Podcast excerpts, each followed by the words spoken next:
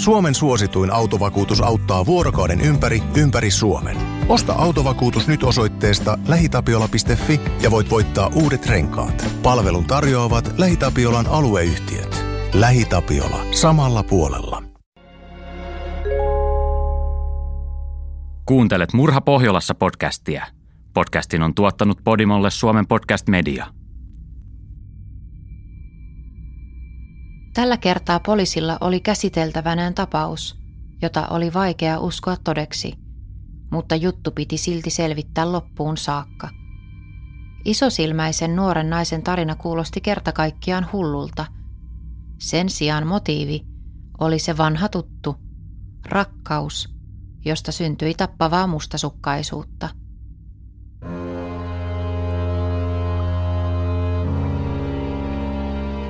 Kuuntelet Murha Pohjolassa podcast-sarjaa, jossa käydään läpi Pohjoismaiden kuuluisimpia rikostapauksia.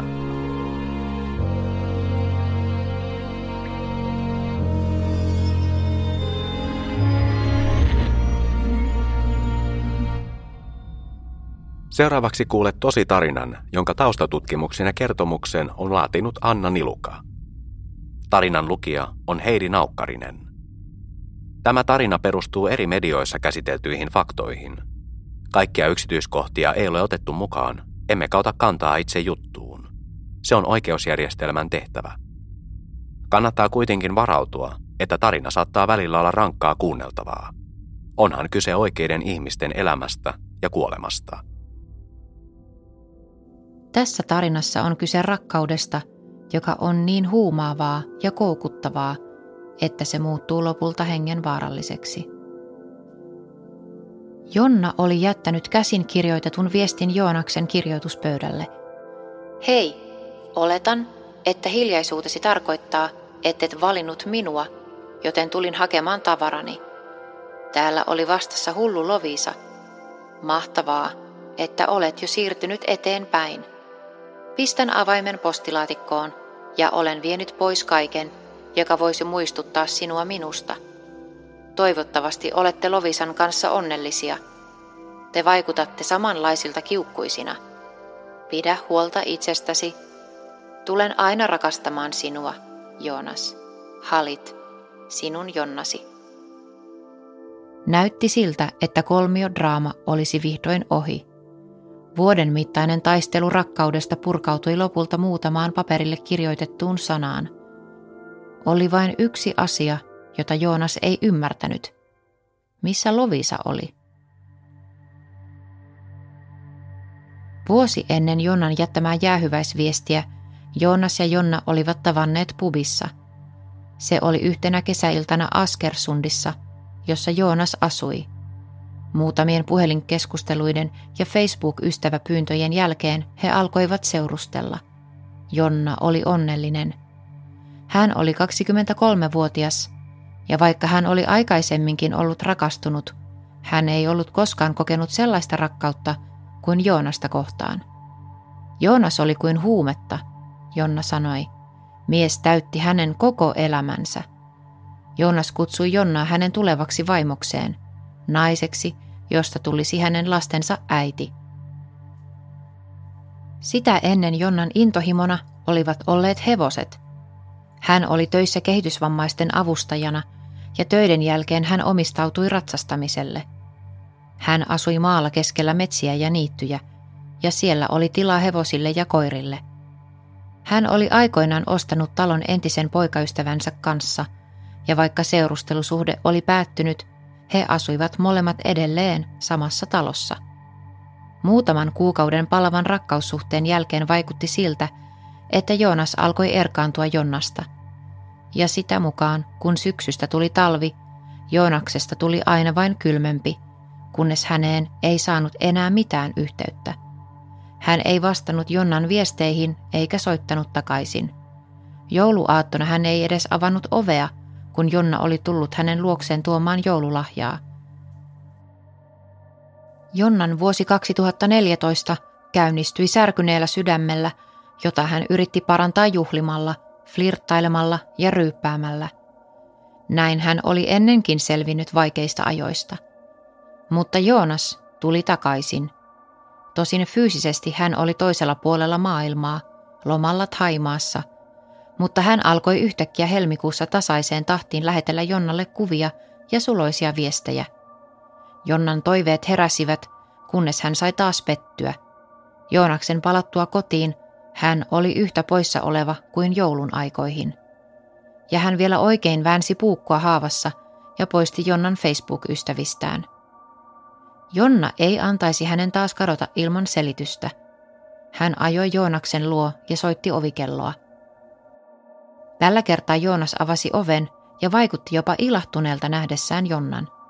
Hän sanoi ikävöineensä tyttöä ja kutsui hänet kotiinsa. Heillä oli mukava ilta. He istuivat yhdessä sohvalla ja katsoivat leffaa, ja Jonna päätyi viettämään yön Joonaksen luona. Seuraavana päivänä Jonna oli sopinut tyttökaverinsa kanssa, että he menevät illalla ulos. Illan kuluessa nousuhumalassa Jonna huomasi, että oikeasti hän halusi vain olla Joonaksen kanssa. Niinpä hän päätti lähteä kesken illan tämän luo. Ja hetken kuluttua Jonna seisoi Joonaksen ovella, voimakkaassa humalassa. Joonas oli taas kaikkea muuta kuin innoissaan hänen yllätysvierailustaan ja kysyi kiukkuisena, miksi Jonna tuli hänen luokseen. Jonna oli humalassa, rakastunut ja ennen kaikkea häkeltynyt. Miten Joonas pystyi tällä tavalla muuttumaan hetkessä, mukavasta ja hellästä, kylmäksi ja kiukkuiseksi? Joonaksen puhelin soi makuuhuoneessa. Ensin Joonas aikoi olla vastaamatta, mutta puhelin vain jatkoi soimistaan. Jonna seurasi perässä, kun Joonas meni sisälle vastaamaan puhelimeen. Jonna näki, miten Joonas kalpeni, kun luurin toisessa päässä kiihtyneen oloinen nainen haukkui miestä. Vaikka Jonna ei saanut selvää sanoista, äänestä kävi kyllä selväksi, että Joonas sai kuulla kunniansa. Puhelimessa oli Lovisa. Hän oli Joonaksen lapsuuden ystävä, mutta Jonna ei tiennyt, että heistä oli nyt tullut vähän enemmän kuin ystäviä. Joonas sai lopetettua puhelun. Hän oli ihan kalpea ja sanoi Jonnalle, että tämän pitää nyt lähteä. Nyt. Että hän voi kyllä heittää Jonnan kotiin ja lähti menemään kohti ovea. Jonna ei halunnut lähteä ja asettui oven eteen, edelleen yhtä humalassa ja ihmeissään Joonaksen käyttäytymisestä. Mutta Joonas ei antanut periksi. Hän jätti Jonnan seisomaan ovelle ja meni itse terassin kautta ulos – Asunto oli pohjakerroksessa, joten terassin aidan yli oli helppo kiivetä. Joonas oli juuri istahtanut autoonsa, kun Jonna ryntäsi hänen peräänsä ja istui autoon Joonaksen viereen. Jonna vaati saada vastauksia ja tivasi, että mitä ihmettä nyt oikein oli käynnissä. Ja vastauksia hän sai, sillä samalla auton ovi tempaistiin auki. Ja siinä seisoi Lovisa – entistä kiukkuisempana ja huusi vielä kovempaa kuin mitä hän oli hetkeä aikaisemmin huutanut puhelimessa. Hän vaati myös selitystä. Mitä ihmettä Joonas touhusi? Miksi hän istui autossa eksänsä kanssa? Lovisa paiskasi auton oven kiinni ja lähti kävelemään poispäin. Lovisan sanat jäivät kumisemaan Jonnan humalan huuruisissa aivoissa. Eksä. Lovisa oli kutsunut Jonnaa Joonaksen eksäksi ja se kuulosti siltä, kuin Lovisa olisi ottanut Jonnan paikan Joonaksen tyttöystävänä. Joonas ei sanonut mitään. Hän vain ajoi Jonnan kotiin täydellisessä hiljaisuudessa. Ja hiljaisuus sen kun jatkui. Joonas sulkeutui taas, eikä suostunut minkäänlaiseen yhteydenpitoon Jonnan kanssa. Jonna yritti kaiken tämän keskellä selviytyä arjestaan ja työstään kehitysvammaisten avustajana – näin kului viikkoja, kunnes yhtäkkiä huhtikuussa kevään korvalla Joonas tuli takaisin hänen elämäänsä. Hän ei enää pitänyt yhteyttä Loviisaan, Joonas kertoi. Jonna oli iloinen päästessään eksän tittelistä ja siitä, että kaikki palasi entiselleen, ihan niin kuin mitään taukoja tai etäisyyttä ei olisi ollutkaan. Hän vietti paljon aikaa Joonaksen luona, sai avaimet poikaystävänsä asuntoon ja alkoi pikkuhiljaa jättämään tavaroitaan tämän luokse. Vaikka Jonnalla edelleen oli talo maalla entisen poikaystävänsä kanssa, hän oli käytännössä pikkuhiljaa muuttamassa Joonaksen luo Askersundiin. Mutta toukokuussa Lovisa yhtäkkiä ilmaantui taas, ja Jonna oli niin kaukana, ettei hän voinut mitenkään puuttua asiaan. Hän oli lähtenyt Saksaan ystäviensä kanssa. Heillä oli siellä yhdet häät, ja hän olisi poissa kokonaisen viikon. Jonna oli yhteydessä Joonakseen joka päivä, ja tämä lähetti Jonnalle suloisia viestejä kotoaan Ruotsista. Mutta yhtenä iltana, kun Jonna selali Snapchattiään, hän huomasi, että Lovisa oli Joonaksen parhaiden ystävien listauksen ykkösenä. Lovisa, vaikka Joonas oli koko ajan sanonut, ettei hän ole enää missään tekemisissä tämän kanssa. Nyt tyttö onkin se, jonka kanssa Joonas pitää eniten yhteyttä Snapissa. Jonna palasi Saksasta mahassaan ahdistava epäilyksen tunne. Ja vaikka Joonas vakuutti, että he viestittelivät toisilleen vain vanhoina kavereina, se ei auttanut mitään. Hän voi pahoin ajatuksesta, että Lovisa oli heti hiipimässä takaisin Joonaksen elämään, kun hän vähänkin käänsi selkänsä. Pahoinvointi ja ahdistuksen tunne sisimmässä eivät hellittäneet. Jonna tunsi itsensä sairaaksi, ja päivien myötä hän ei enää voinut pistää sitä raskaan saksalaisen ruoan ja oluen piikkiin. Hänen pahoinvointinsa taustalla oli pakko olla jotain muuta. Jos Jonna oli toivonut, että Joonas ilahtuisi, kun hän kertoisi odottavansa lasta, niin Jonna sai jälleen kerran pettyä, sillä Joonas ei todellakaan ilahtunut. Hän suuttui ja turhautuneena vaati, että Jonna tekee abortin, että heistä ei olisi tulossa vanhempia. Jonna oli oikeasti samaa mieltä. Hän oli vasta 24-vuotias ja nyt oli liian aikaista vauvalle.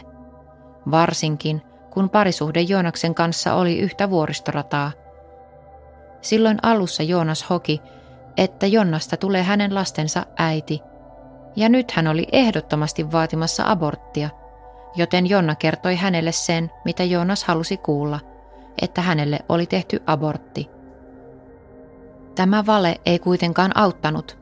Joonas ei pistänyt poikki Jonnan kanssa, mutta hän oli samanaikaisesti myös Lovisan kanssa – Välillä hän oli yötä Lovisan luona ja seuraavana päivänä hän pyysi Jonnaa luokseen, eikä Jonna voinut päästää irti hänestä. Toukokuu vaihtui kesäkuuhun ja kestämätön tilanne huipentui yhtenä iltana pubissa, jossa Joonas oli muutaman työkaverinsa kanssa. Ensin sinne ilmestyi Jonna ja yhtäkkiä Lovisakin tuli paikalle. Joonas oli humalassa kahden naisen välissä – jotka vuoron perään huusivat hänelle ja vaativat häntä valitsemaan kumman kanssa hän oikeasti halusi olla. Joonaksella oli vaikeuksia hahmottaa koko tilannetta, mutta kumpikaan naisista ei lähtenyt mihinkään. He jäivät istumaan samaan pöytään Joonaksen seurueen kanssa ja poistuivat pubista yhdessä miesten kanssa. Jonnalle tuli matkalla paha olo ja hän oksensi kadulle.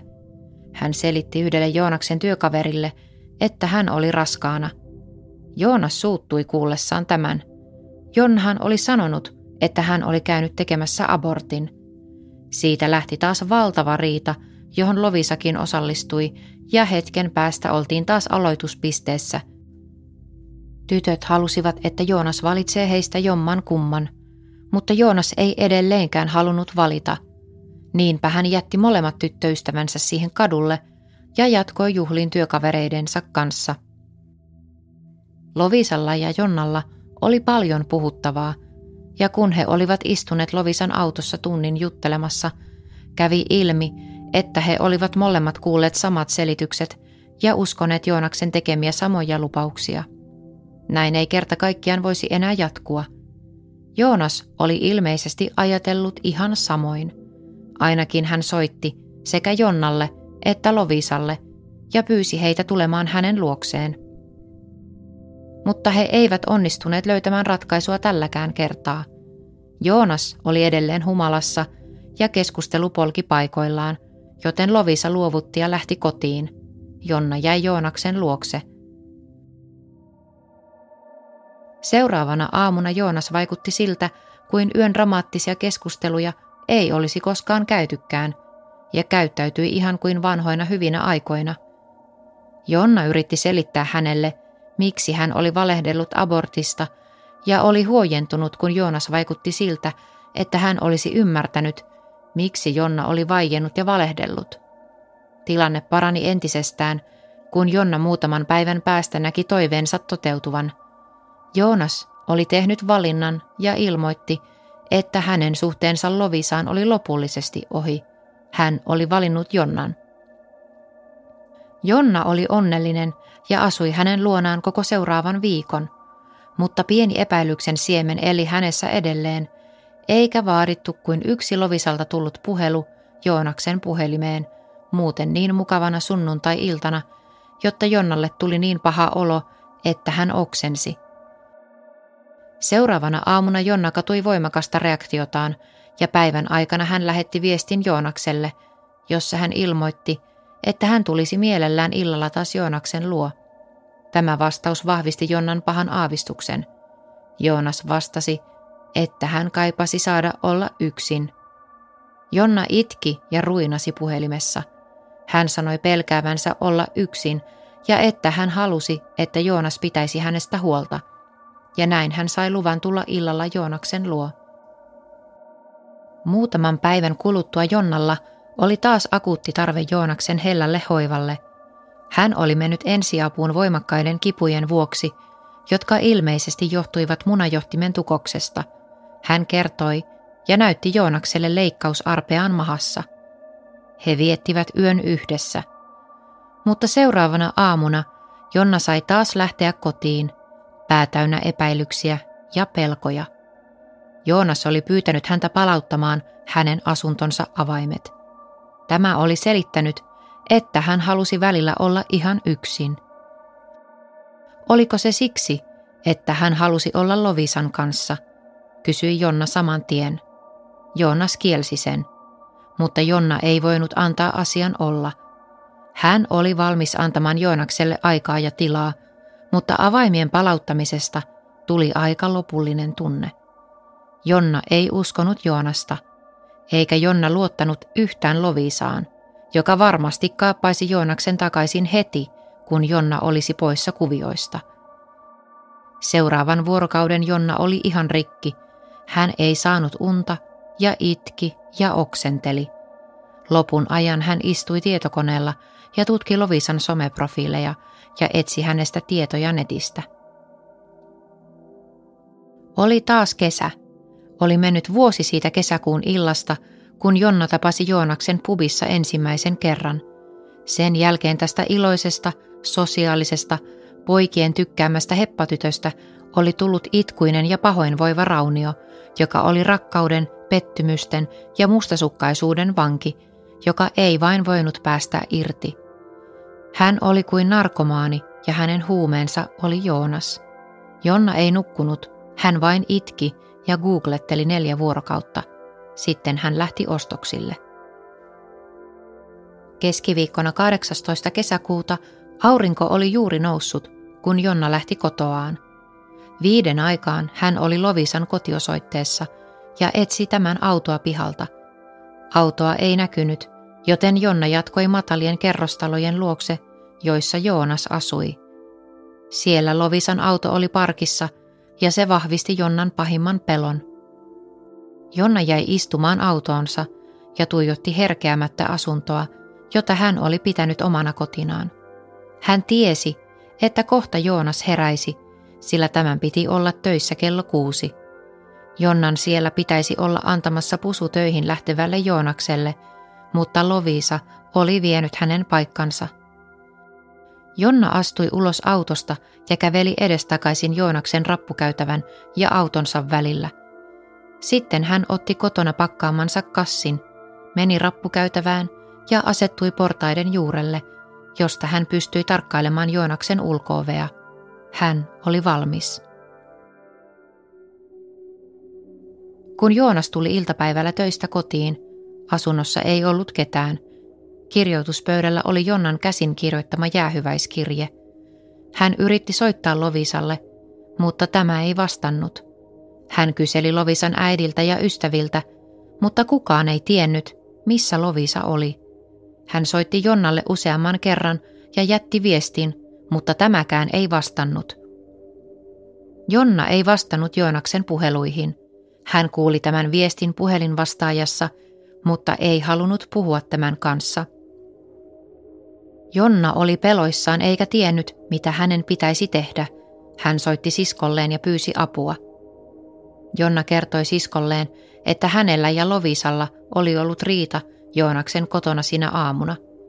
Lovisa oli tökännyt häntä veitsellä ja Jonnalle oli tullut iso haava käteen, mutta hänen onnistui silti saada veitsi Lovisan kädestä.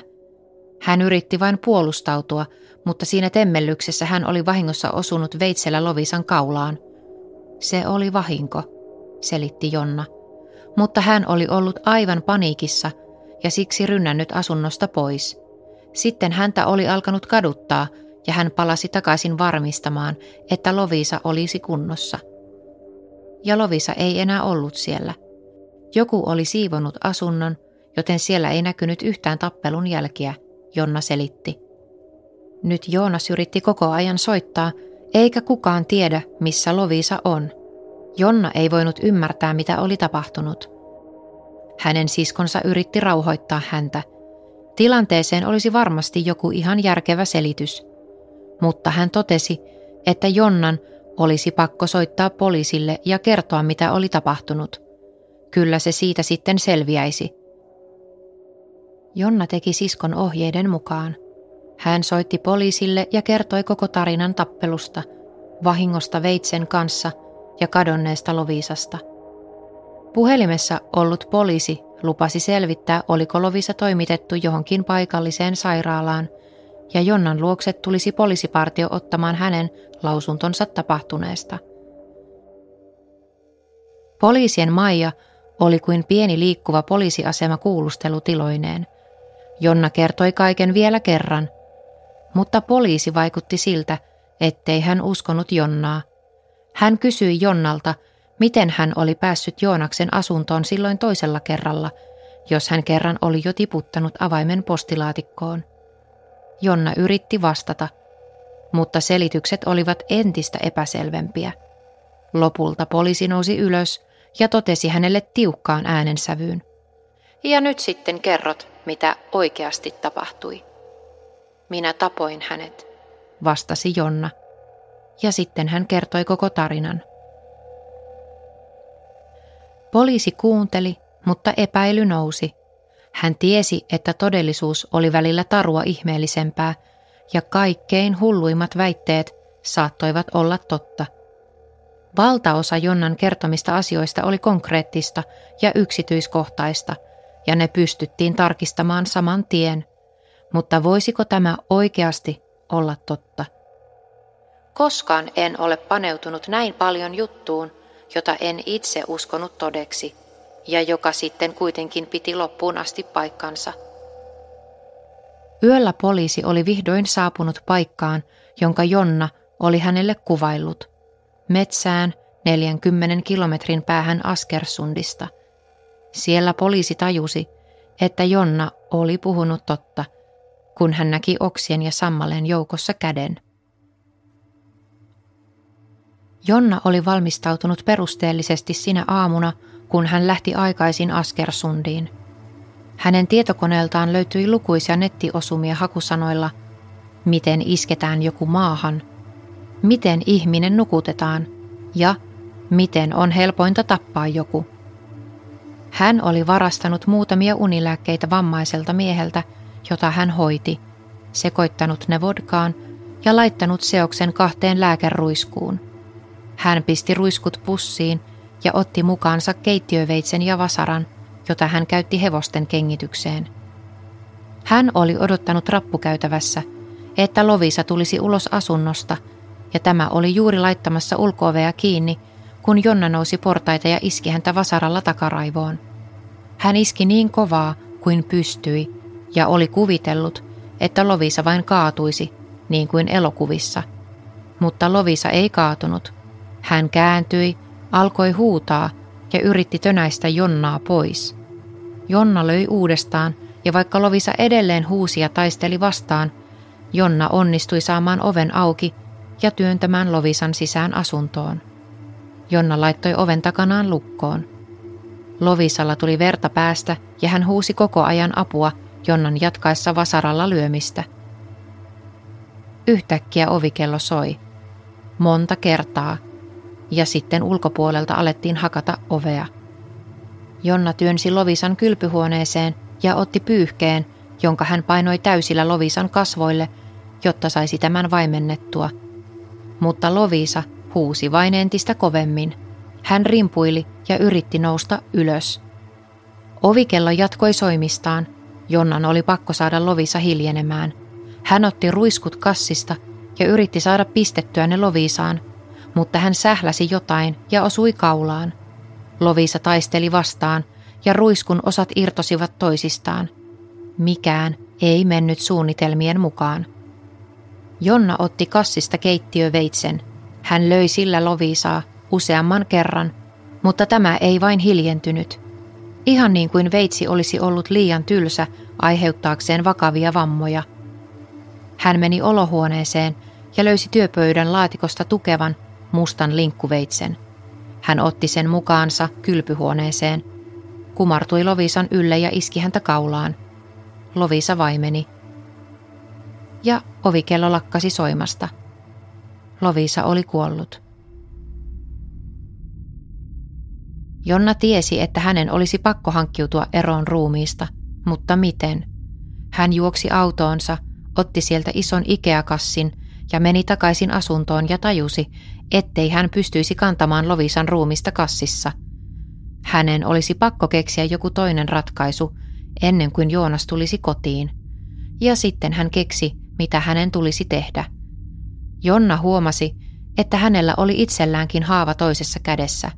Hän oli varmaan loukannut siinä, kun hän tappeli Lovisan kanssa. Haava oli aika syvä, joten hän etsi Joonaksen laatikoista laastaria. Ja sitten hän lähti. Hän otti Lovisan autonavaimet ja siirsi tämän autoa niin, ettei huomattaisi sitä, ettei Lovisa ollut koskaan lähtenyt töihinsä. Jonna ajoi kotiinsa ja haki sieltä sahan ja lisää Ikea-kasseja. Matkalla takaisin Askersundiin poliisi pysäytti hänet tiellä. Jonna oli ihan varma, että nyt kaikki oli mennyttä. Mutta eivät poliisit nähneet murhaajaa, joka oli menossa peittämään jälkiään – he näkivät vain nuoren naisen, joka oli ajanut ylinopeutta maantiellä. Jonna sai sakot ja kehotuksen tarkkailla nopeuttaan, ja sitten hän sai jatkaa matkaansa. Jonna meni Joonaksen asunnolle sahan ja kassiensa kanssa. Siellä, kylpyhuoneen lattialla, hän sahasi Lovisan kuolleen ruumiin neljään osaan. Hän keräsi kaikki veriset pyyhkeet ja tunki ne kasseihin ruumiinosien kanssa – Kassit olivat painavia, joten Jonna joutui tekemään useamman reissun autolle, sillä hän jaksoi kantaa yhden kassin kerralla. Mennessään takaisin asunnolle hän törmäsi Joonaksen naapuriin. Hän oli se, joka oli soittanut ovikelloa ja hakannut ovea, sillä hän kuuli Joonaksen luota meteliä ja huutoa. Oliko Joonas lyönyt Jonnaa? Jonna selitti, että hän riiteli siellä yhden toisen tytön kanssa, mutta kaikki oli hyvin nyt – hän totesi, ja meni takaisin asunnolle. Seuraavaksi oli siivottava. Jonna huuhteli Joonaksen mustan veitsen ja pisti sen takaisin kirjoituspöydän laatikkoon. Hän pesi lattian ja huuhteli koko kylpyhuoneen käsisuihkulla. Käytävän mattoon oli tullut veritahra, joten Jonna leikkasi verisen kohdan pois matosta.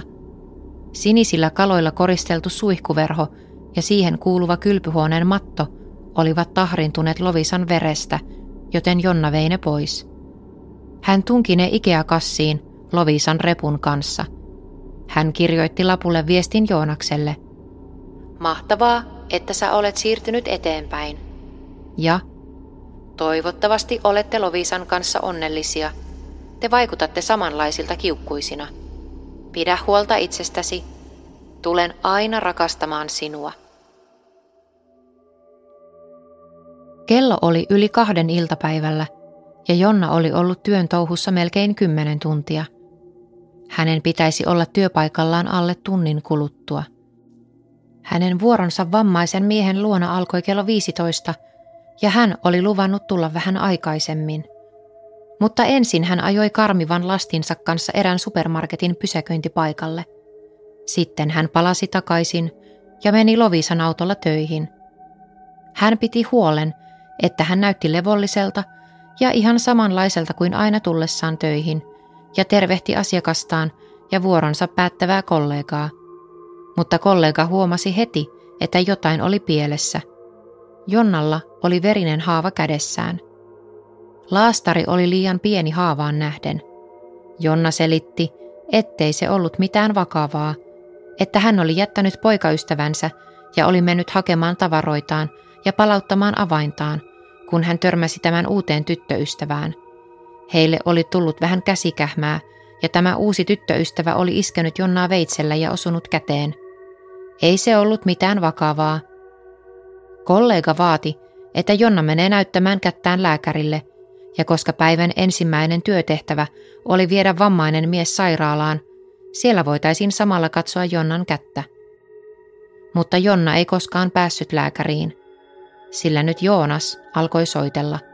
Hän oli tullut kotiin, löytänyt viestin ja etsi Loviisaa.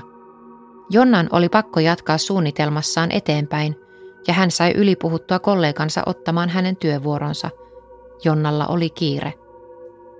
Ensin hänen piti päästä eroon Lovisan autosta.